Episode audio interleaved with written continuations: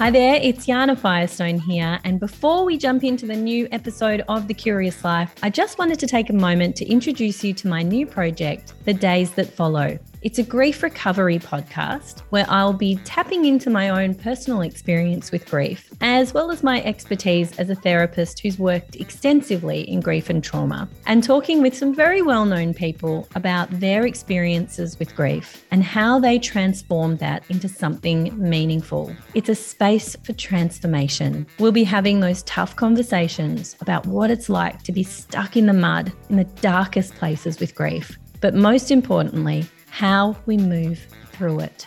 It's a grief recovery podcast, and I look forward to sharing these stories of hope and inspiration, and hopefully leaving you feeling a little bit better at the end of each episode than you did at the start. Let's change the landscape of grief together.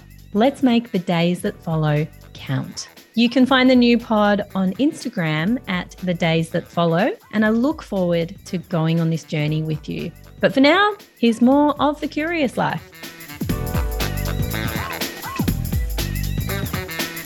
In this episode, meet Emma Carey, the author of her true life story, The Girl Who Fell from the Sky. It's an extraordinary true story of resilience, courage, hope, and finding lightness after the heaviest of landings. Emma literally fell from the sky in a skydiving accident whilst travelling overseas, aged only 20. Unbelievable. How do you recover from that, let alone survive? It is an emotional journey that takes you from Emma's realization of what was to come whilst laying in a Sydney hospital in the spinal injuries ward to inspiration from unusual places to the thoughts it will provoke in the reader on how the emotions relate to their own lives. Emma is a joy, and you will 100% enjoy this chat with Yana on this episode of The Curious Life.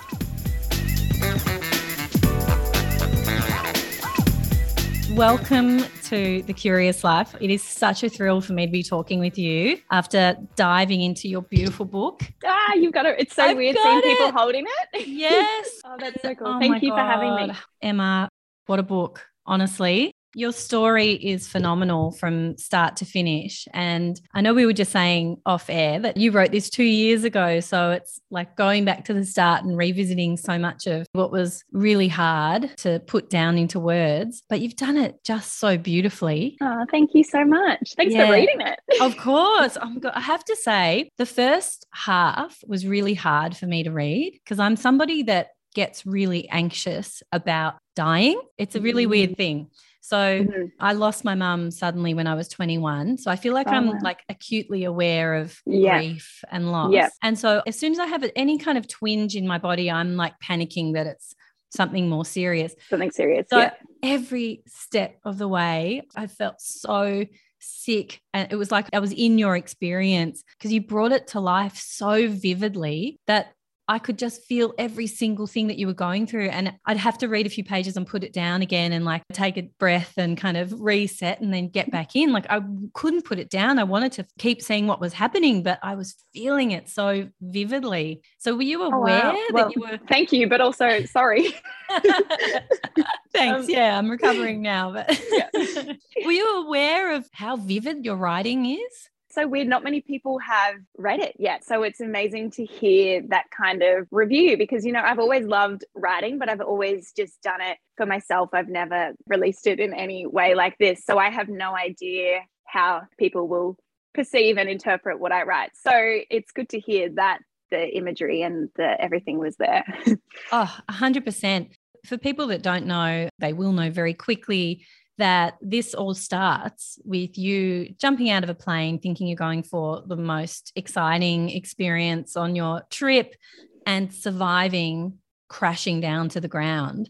That Straight into the book, hey? Yeah, straight in. I was expecting, okay, we're going to get to learn about Emma and her background, where she comes from, who she was, but it's like, nah, straight Nah. in. And I Gotta love get gotta that. get the people gripped, you know? Yeah, yeah. and I was gripped. And the crazy thing is you were conscious for the entire entire experience. But then everything beyond that, you would think that is the most spectacular part of the book, like that you survived such an unlikely scenario to mm. survive. But then you kept surviving. And it was like a testament to your strength and the human spirit, how you got through every single step of the way that has led you to where you are today. Well, thank you. And it's nice to hear that because I I know that a skydiving accident is very rare and intriguing and that's often what people want to ask me about, which is so fair because you know, you don't come across that every day. For me, that was a 2-minute period of my life. Obviously a very impactful one, but it's not I don't sit here and think about it and that's something that happened to me whereas i feel like the rest of the book is something that i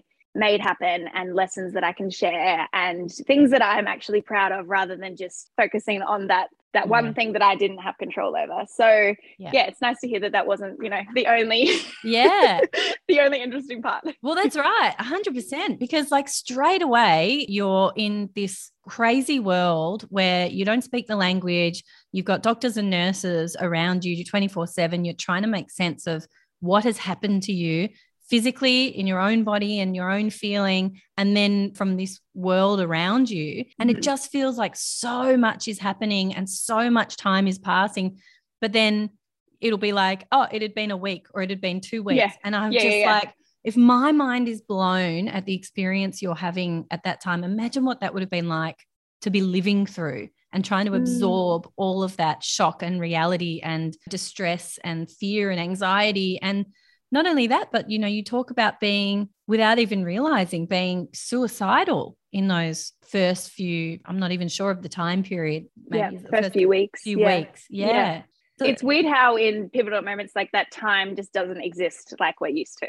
Mm. Because yeah, even when I think about that period of my life now, it seems like so long.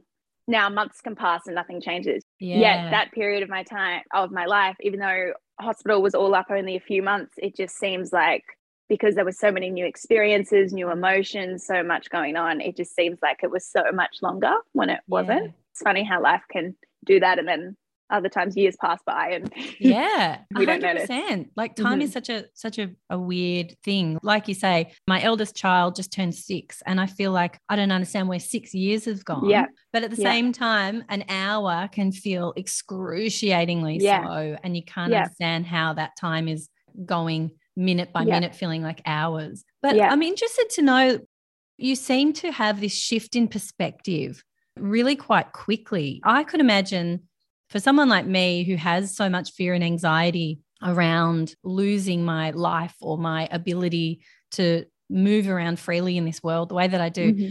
I'm not sure I would be able to make that switch into that positive mindset that you seemed to do really quite quickly to go from such a low low to suddenly having these glimmers of hope and thinking no there is joy there can be good that mm-hmm. can come out of this i can be okay one of the things that really helped me, and I mean, I'll never know if what I would have been like if the scenario was different, but as you said earlier, I was conscious for the whole fall and when I landed and the moment I realized I was paralyzed. Whereas a lot of people, when they have accidents, they probably are unconscious and wake up in hospital, you know, a few mm-hmm. days later to the news. And even though being awake for the fall and it was a very traumatic thing to live through and a very traumatic memory to have, I think it actually really helped me because I got to experience that such a sharp, deep feeling of regret almost when I was falling, thinking, oh my God, like I've only got 10 seconds left to live and I want to live so badly, mm. which I'd never stopped to think about before because I was just kind of, you know, plodding along day by day, didn't really just took things for granted. And so having that sharp, immediate realization of how fragile life is and then getting to survive, I just I think I, I knew how lucky I was. Mm-hmm. So even though I was struggling and I had been dealt this injury, I still had that knowing of like, oh my gosh, like I'm alive and I don't know why, but like yeah. I'm so, so lucky. So yeah. I think that really, really did help me. And I've actually noticed in my own research, talking yeah. to people that I know that have had accidents like this, the people who have been awake for them and the people who haven't have dealt with it very differently you must be able to process it more quickly because you know everything that happened. You're not left wondering yeah. Yeah. what happened. When you kind of share a little bit about Emma before the accident, you talked about having this spiraling anxiety. You'd have panic attacks when you were driving, and you had this sense of, in fact, the words I think were not mine.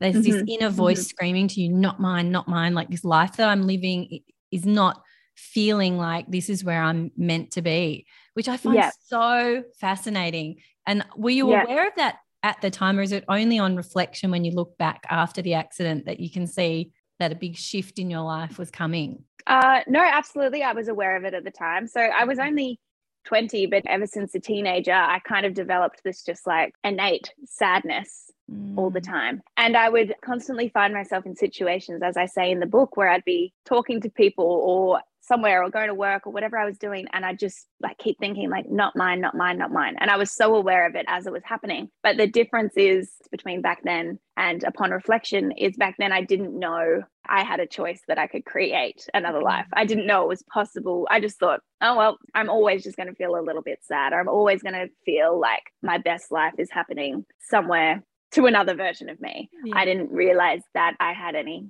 control over it. Whereas after the accident, I guess my whole identity had been taken away from me.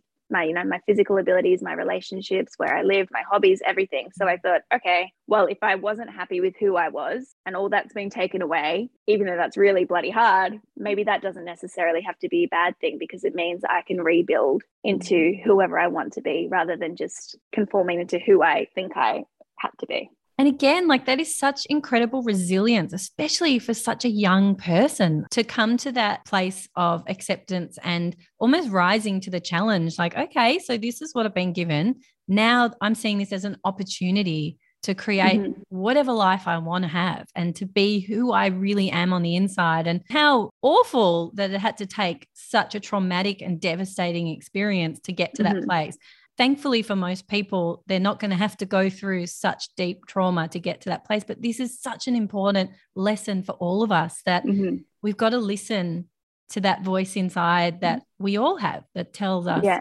something's not right this isn't right yeah. i'm i'm screaming on the inside that there's more for me somewhere else and yeah. to actually do something about it yeah absolutely well that's part of the reason why i wanted to write the book because yeah, it took me such a huge, dangerous, life threatening wake up call. But I don't think that it needs to take that for everyone. We should be able to learn from each other's experiences and yeah. situations. And that's why I wanted to get it all down and hopefully pass some of that on.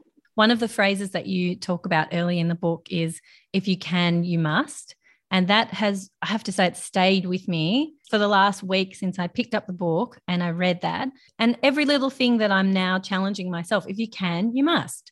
So, oh, can I be bothered? You know, do it. Like, how mm-hmm. blessed and lucky am I that I can get up and go for that walk or mm-hmm. go and do whatever or try something new, whatever it is. And that I think that is such a brilliant message. So, can you talk a little bit about where that came from for you?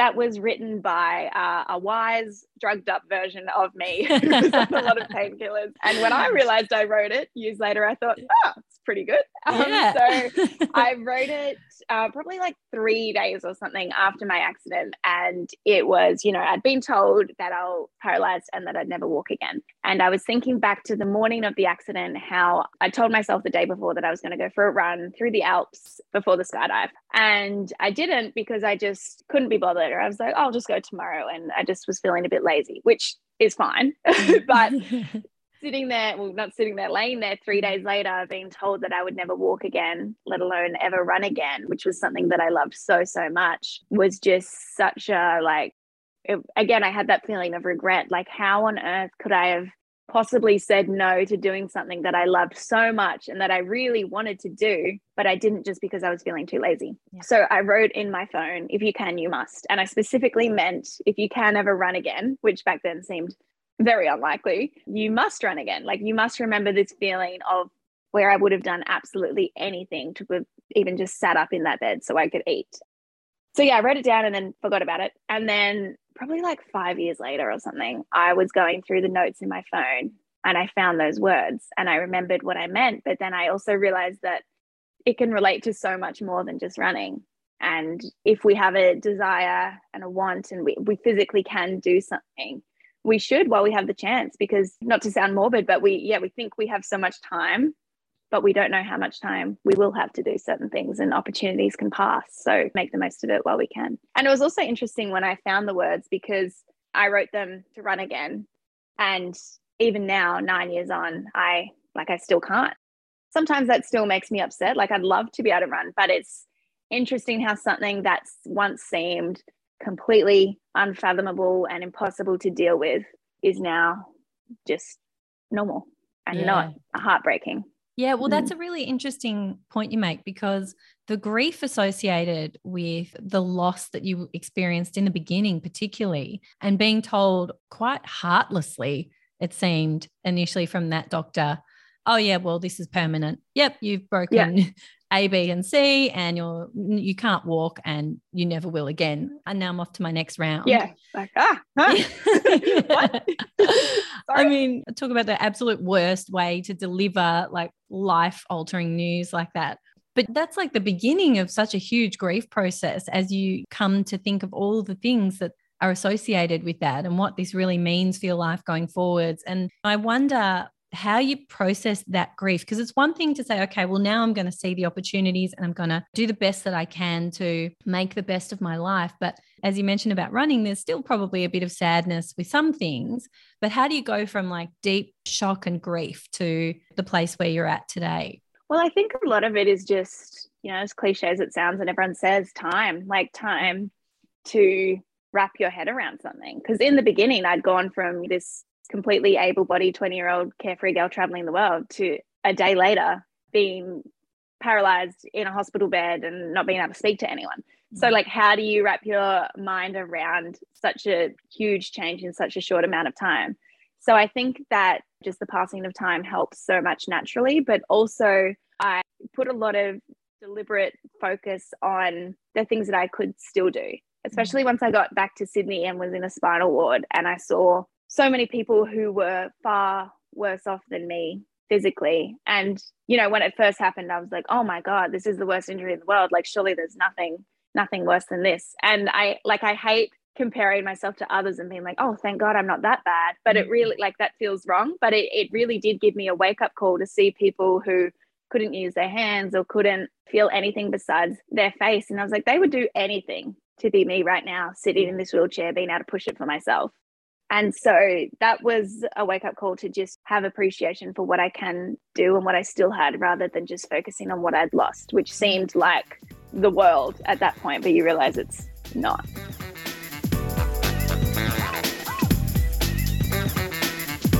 Have you ever stopped to think how much you may have inspired someone else? Emma tells a story in just a moment about inspiration from an unusual person in what had become her usual place. It's coming up next. This episode of the Curious Life podcast is brought to you by the Sneaky Treat Company Melbourne. Decadent sweet treats delivered to your door. Let your friends, family, or clients know that you're thinking of them with a box of goodies and a personalised note to send along with your gift. TheSneakyTreatCo.com. You know you want to.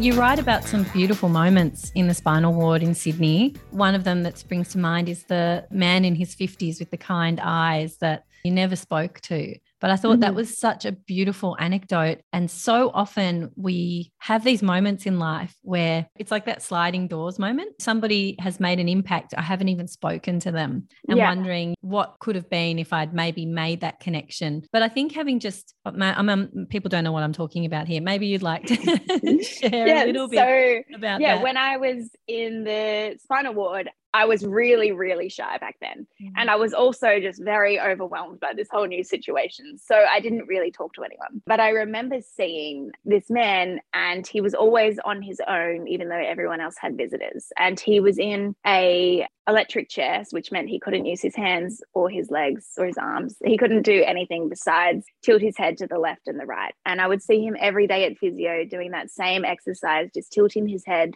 like a centimeter and he would go every day twice a day doing the same exercise and not give up on mm. trying. And he was never you know i'm sure he was absolutely heartbroken and struggling but i never saw him looking upset or angry. He was just doing what he needed to do. And that had such a, a profound impact on me because especially in the spinal ward there were a lot of people who fair enough like couldn't be bothered to go to physio because they didn't see the point. And there was a lot of people dealing with things differently but seeing this man just so determined and committed. It just really struck something in me. But yeah, I never spoke to him, but I think it was a really nice lesson to see the impact that someone a stranger, someone I never even spoke to, could have because we're all probably doing that for other people without realizing whether it's in a positive or a negative way. Yeah, it just makes you think about how you move throughout the world and what people are getting from just witnessing your experience. Like you were saying before, we shouldn't be comparing ourselves, but that's the human nature part of yeah. us that we can't resist. We're always looking yeah. to someone else to see what they're doing and yeah. how their lives compare to ours. And that's a really important lesson for us all to remember that no matter how hard you think it is for you, there's somebody else that's looking at you and wishing they had it as easy as you or as absolutely. or as good as you do. Yeah. Yeah. Yeah, yeah absolutely. And another thing that was interesting is you talked about being an introvert and feeling like you wanted to kind of have that time to recharge away from others. And I really relate to that because I consider myself an outgoing introvert. Like I mm-hmm. recharge on my own. But it's so funny because that was a complete shock to me reading that in the really? book because the way that you write, you just seem like such an outgoing extrovert. It was like oh, really oh, yeah. an interesting. I was like, what? Oh my God, she's an introvert and she wants to go back and like everyone, she can't wait for that time when everyone's left so she can mm-hmm. recharge. Like that was really interesting. Really? That's so yeah. funny. Yeah, no, I love it. Like I I love being on my own. And when there's people that I'm comfortable with, I can be like the loudest, bubbliest person in the room.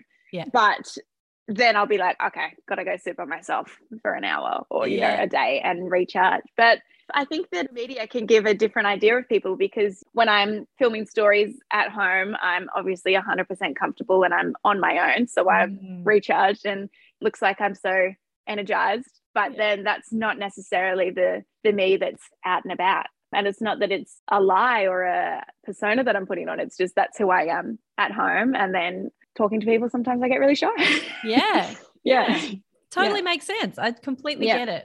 People misunderstand like the true meaning of introvert and extrovert, but it is all about energy and mm-hmm. input and output, isn't it? So yeah like you say, you could be the loudest, bubbliest girl in the room when you're with all your friends and your family and you feel great. But then it's like, okay, I'm done. I need to go and recharge. Yeah, absolutely. Yeah. Upcoming in like two months, I have so many exciting things on, like the book tour and all so many interviews and stuff. And I'm like, it's the most exciting thing. It's my dream. But I keep thinking, like, when will I be alone? Like, oh my God, what am I going to do? Like, like I need to like plan in the alone time as well. Yes, absolutely. You've got to schedule yeah. that in 100%. Yeah, absolutely. yeah. How did you? I mean, I guess it's hard to ask this question because it was so long ago and you were young. How did you look after your mental health before the accident and comparing it to how you kind of look after yourself now? Is there a big difference? Yeah, well, before the accident, and I don't know if it was just an age thing or an inexperience thing, but I just didn't think about it. Yeah. I was just, you know, just going about life. I didn't do anything to actively put myself in a better headspace. Yeah. Like, so if good things were happening, I was happy. If bad things were happening, I was sad. It was just very reactive. Whereas now, like, again, I think it's that having that attitude of perspective and appreciation and gratitude that keeps me feeling joyful a lot of the time, but also doing just little things like I'll meditate just for like 10 minutes every morning, or I'll make sure I, even if I don't go for a walk for whatever reason, I will just literally stand outside for yeah. 10 minutes to feel to feel sun and fresh air and just little things that you know it's not going to be the same for everyone what but for me like nature and movement and alone time thing i really prioritize because i know that they're the things that will 100% make me feel even like a smidge better if i'm not feeling yeah. good. Yeah Oh, that's so good that you found all of that because it can take a really long time for people to find the things that work. Yeah. And, you know, we talk about self care and people think, oh, it's like having a bath. And it's not, it's the yeah. things that work for you. And yeah, absolutely. Yeah. Yeah. So that's yeah. brilliant. I'm glad you found all of that and sounds like it's working. One of the other things you talked about in the book, which I thought was really interesting, was the concept of ableism. And because you've been kind of through this whole gambit of, let's call it disability, from complete mm-hmm. paralysis from the waist down to where you've worked really hard to get to today. And then I was really surprised to read about people in your life, like I don't want to give everything away in the book. Important people making comments about your ability or disability. And I wonder if you could talk a little bit about that experience. Yeah. So I was actually nervous to write a chapter on ableism because I know that my experience with disability and the way that people see me from the outside, people wouldn't know that I have a disability. And I only experience all up two years in a wheelchair compared to some people's lifetime. And so I didn't want to, I don't know, I didn't feel like I had a right to put my experience other people ha- are dealing with things in a much different way. But then I also thought this book is my experience and people might be interested to learn that one of the main things I noticed when I was in a wheelchair is just that people, first of all, stared at me, like just blatantly stared. Even now, when I walk with a limp, like any single person I walk past will stare. They don't even mean to, just stare at my legs, trying to figure out like what's going on, like questioning me. so there's that, and then also people were just so much nicer and more patient and generous when I was in a wheelchair. And I quickly learned that it was because they thought I was having a hard time or that my life sucked. So they were trying to make up for that as opposed to, I can't explain it. You can tell when someone's being kind because they're just kind or when they're trying to like make up for something. So there's example in the book where I was out at a bar with my friend who's in a wheelchair and someone came up and just gave him a hundred dollar note. And I was like, why are you giving him a hundred dollars? Like you're not giving anyone else here a hundred dollars. And he's like, oh, I just think he deserves it. I think he's really inspiring. And I was like, why? How do you know? Like he could be, he could be a real dick. Like, how do you know? And it's just, yeah, it's just so many little examples like that I've seen of people who are like trying to fill that void that they assume people with a disability must have when realistically they could be so fulfilled and happy and joyful and yet not in any need of that. I don't know if I've explained that well, but yes, you have absolutely. yeah. On the other hand, when I started walking again, that's when people started looking up to me for that. They're like, You're so inspiring for learning to walk again. I'm like, mm. Okay, does that then mean my friend Sam is not inspiring because he didn't learn to walk again? Mm. And it's just a lot of people will say, you know, it's because my determination and positivity. And I know they that's very well intentioned, but it's just absolutely not the case because everyone that I know that's living with paralysis is so determined and strong and positive and resilient and everything. And yet they haven't got back on their feet. So I wanted to make a very clear point that that is not why I learned to walk again. I feel very passionately about that because I, I know there's some books out there from people who have learned to walk again and it's just like you do this you can too. And i'm like my it's not my message. Yeah absolutely. Mindset is so important but yeah. it's not going to be the single reason that you can absolutely. overcome a significant injury. Yeah. No i think you made that point really well and uh, as you say i think it is really important. Probably people are well meaning yeah, absolutely. Um, yeah. But until you've heard stories like these, how else will you know? So yeah. I think it's powerful that you've shared all of that. And because you have been in so many different variations of injury to where you are now, that mm-hmm. you can speak to all of this. And I think you should be really proud of how you've done it. Oh, well, thank you. Thanks. Yeah. yeah, but that's yeah, that's one part I'm definitely nervous about how it will be received. So that's nice. Yeah. thank you. This were your story, would you change it? Would Emma? Find out next on The Curious Life. And so, what about now when you look at where your life is now? I mean, this is a question that's really cliched and probably a bit stupid to ask, but I'm interested in, in from a, a mindset perspective and from a mental health perspective.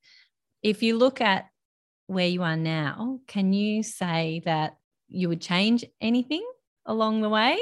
Yeah, it's hard to answer because obviously I'm a completely different person now than I was at 20. But it's like, yeah, is that would I've become this person anyway mm. with age and time, or was it specifically the accident that brought on this growth? And I'm sure it's a mixture mm. of both. And yeah, it's like if I had the choice to be incontinent and need to use catheters and not be able to run and do all the sports that I want to do, I would, of course, choose to be able to do all those things. But does that mean that I want to take back what happened? No, absolutely not, because so much good and growth has come from all of that. But yeah, it's a tricky question because it's yeah. like, yeah, you wouldn't willingly put yourself in that situation, but yeah. at the same time, it doesn't mean you want to erase it. No, and I completely relate. I had a, a life changing situation, albeit completely different, losing my mum suddenly at around the same age. And that gave me that shift in perspective, like Mhm. you had, where you realize life isn't guaranteed Mhm. and tomorrow isn't promised and anything can happen at any given time. Yeah. And I feel like I'm a different person because of going through that experience. Yeah. But like you say, I, I wonder sometimes, would I have always become this person? Or Yeah. have I become this person because of what I went through? And Yeah. it's almost like you get a peek behind the curtain and you can see, Mm. oh, okay. So I'm not living in this fantasy world where I'm invincible and so are all the people I love. It's Yeah. actually, you know, anything can happen at any time. So we have to make the Mm-hmm. Yeah. most of our time and do the things we love and work on ourselves and make sure we're being the people that we want to be in Yeah. this lifetime. Exactly. Yeah, which can be uh, both a positive and negative thing to deal with that insight, right? Because on one hand, Yeah. you, yeah, you make the most of everything and you're like, oh my God, time and life is so precious. Like, let's do it all. But then on the other hand, as you were saying earlier, like a anxiety of, I don't know what's going to happen by the end of today. I really feel that too. And I realized recently through talking to friends, like, oh, people don't wake up and think, what's going to have happened by the time I lay back down in this bed when I go to bed tonight Yeah. like people just yeah that's not a normal feeling that a lot of people have so yeah. It's know, a it's- terrible burden to have that yeah that Yeah. constant thought and anxiety. And that is something that I deal with every day. And as a therapist, I work with people on anxiety. And so I technically know how to work through this with other people, but it's very different applying it to yourself. And I can't remove it entirely. So there, Yeah. I, every single day, I will have thoughts of like panic because I'm so desperate to be here and to be here for my kids and to have a life. And it's awful that anxiety. It's exhausting. I wish Yeah. I wish I could be less conscious of it. And I'm sort yeah of envious yeah of those people that haven't had to face mortality. Yeah. yeah, that, it's so true it's yeah it's something that i guess people can't relate to if Mm. they haven't experienced and and yeah i try to when i get very overwhelmed by this i try to just think of like the positive that it's giving me the if you can you must whole way of living and i try to just think okay let's use this to my advantage rather than just it paralyzing me with fear Yes, Yeah. yes. Like, I'm Yeah. not going to spiral today. Yeah, yeah. and in terms of you had what sounds like incredible support along the way from your family and friends. What's their take on? I'm sure they've read the book, have they? Some? No. Well, my No? mum, my mum just finished reading it. My Yeah. sister's reading it now, one of my Mhm. sisters, but no one else has read it. Like I don't have any. Oh my god, That's why I'm it's so, so lucky. so weird seeing like seeing you holding the books. I'm like, I don't have a book. Okay, Yeah. well then, you know, I'm sure once they read it, they're going to love it. I'm were they behind you in the writing process and supporting you along the way? It's a very like uh like personal thing. I just did it all on my own. I hadn't really showed anyone anything Yeah. that I wrote. And it's weird sharing your because it's very all of my like deepest feelings, which isn't necessarily things that I would talk to them Yeah. about day to day. So they'll probably read and be like, oh, I didn't know she felt that way. Or like, oh, I didn't know that happened. So Yeah. yeah, my mum said she cried literally the, whole time. She sent me oh. she just sent me photos of her crying. I was like, are they happy tears, sad tears? I don't know. But yeah, no one else has read it yet. Wow. I completely relate to your mum as well because I sort of felt like on the brink of big emotions throughout the book. And I say that not to scare people away. It's incredible. It's like being let into your yeah, your inner world and it's like almost a peek into your diary. It's you alone in that bed for so long with things happening to you, people coming in and out and telling you this and that and moving your body around without you having any control and especially in the beginning when you're on the other side of the world and all of that's happening without the language that to be let into your private thoughts about what that Mhm. experience was like i think is really special and a privilege to to read honestly Hmm. Oh, well, thank you. And yeah, I think that what happened to me specifically, both the skydive and everything afterwards and living with a disability, isn't necessarily relatable situations for everyone. But I think that as humans, we all experience the same emotions just through different circumstances. So I wanted the hard emotions to be almost. I don't know, almost, I find it really comforting when I read something and it's like, oh, that described the way that I felt at this time of my life. So even though people might not be able to relate to what I was going through, I think that people will be able to relate to certain emotions to times in their own life. what do you hope that people get from reading your book? Mm, I was talking to my friend about this the other day and I was like, "Oh, I'm just so nervous like, you know, what if people don't get anything from it?" And she's she made a great point. She was like, "Why do they need to?" And I was like, "Well, Mm. you know, they need to get something." And she's like, "You read books all the time just for enjoyment." And I was like, "Oh yeah." Like, "Oh yeah." so yeah. Hope people enjoy it. But i do Yeah. hope that people find it comforting or validating in some way. And i help i hope it also reaches people who feel like i used to feel which is not thinking that i was capable of getting through any hard situation in life because i didn't realize that resilience is something that we can grow. I thought just people mm-hmm. either had it or they didn't. And i thought i didn't have it i hope it makes people realize what they're capable of because yeah it's not i very much even though the book's a memoir i didn't want it to be too informationy about me i wanted it to be more just like lessons and the emotions that people can relate to their own life Well, Mm. if that was the brief, you've absolutely nailed it. So thank you Thank you very much. yeah, there's no worries about that at all. And so tell me, what's coming up next for you? I don't know. It's, I've been getting asked this question a lot lately, and I feel like writing a book in general and releasing this book has been something I've been so excited for. Like writing a book as long as I can remember, and this book specifically for eight years now. I just want to enjoy every single thing that happens at this stage because this is what I've been looking forward to instead of looking to the next thing because I'm not sure what that is. Hopefully, I will write more books, or I honestly have zero plans. Yeah. I love it. You're living So- in the moment. That's what we should all be aspiring towards. We're always Yeah. looking forwards or looking back. It's so hard to Yeah. be in the present. Exactly. And I just try to think like there was so many days and years where I thought there's no way I can write a book. Like I don't know how to do that. I don't think that will ever happen for me. And now that I have, I'm like, okay, instead of looking to the next thing, realize that I'm in the moment that I once could only dream of. So I'm just Yeah. trying to embrace that. I love that. Mm, Absolutely Thank love you. it. Yeah. Where can people find you? Where's the best way to get in touch? Probably on Instagram. I write a lot on Instagram. I'm one of those some people find annoying with the captions that are the the uh, maximum length. that you're allowed captions on Instagram.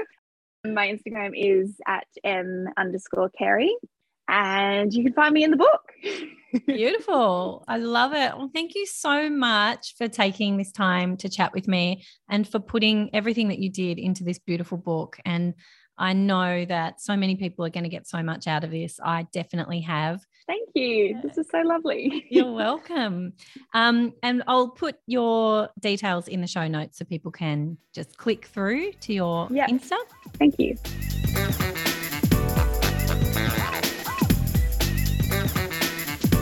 I've loved having you on my podcasting journey so far. I hope you're enjoying season four and that you've gained something from the stories I've been bringing to you. Now, I've made something just for you. Living through these tumultuous times, we've all had a lot to contend with. We've had to pivot and adapt like never before. But what if we can't? What's stopping us from taking those leaps of faith? In my new book, Embracing Change, I unpack some of the psychological barriers to change using anecdotes from my own personal life and professional experience as a therapist, as well as sharing some of the heartfelt and painful experiences of my well known guests on the Curious Life podcast. We all have a story and we all have challenges to overcome. Embracing change is about finding the ways that we can adjust, transition, and adapt as smoothly as possible. Embracing Change is available at all good bookstores, at Kmart, Big W, or online via Booktopia. If you prefer to listen to your books, you can hear me read it to you via audiobook, available through Audible. I would love to hear your thoughts, so please let me know what you think on socials at the Curious Life Podcast.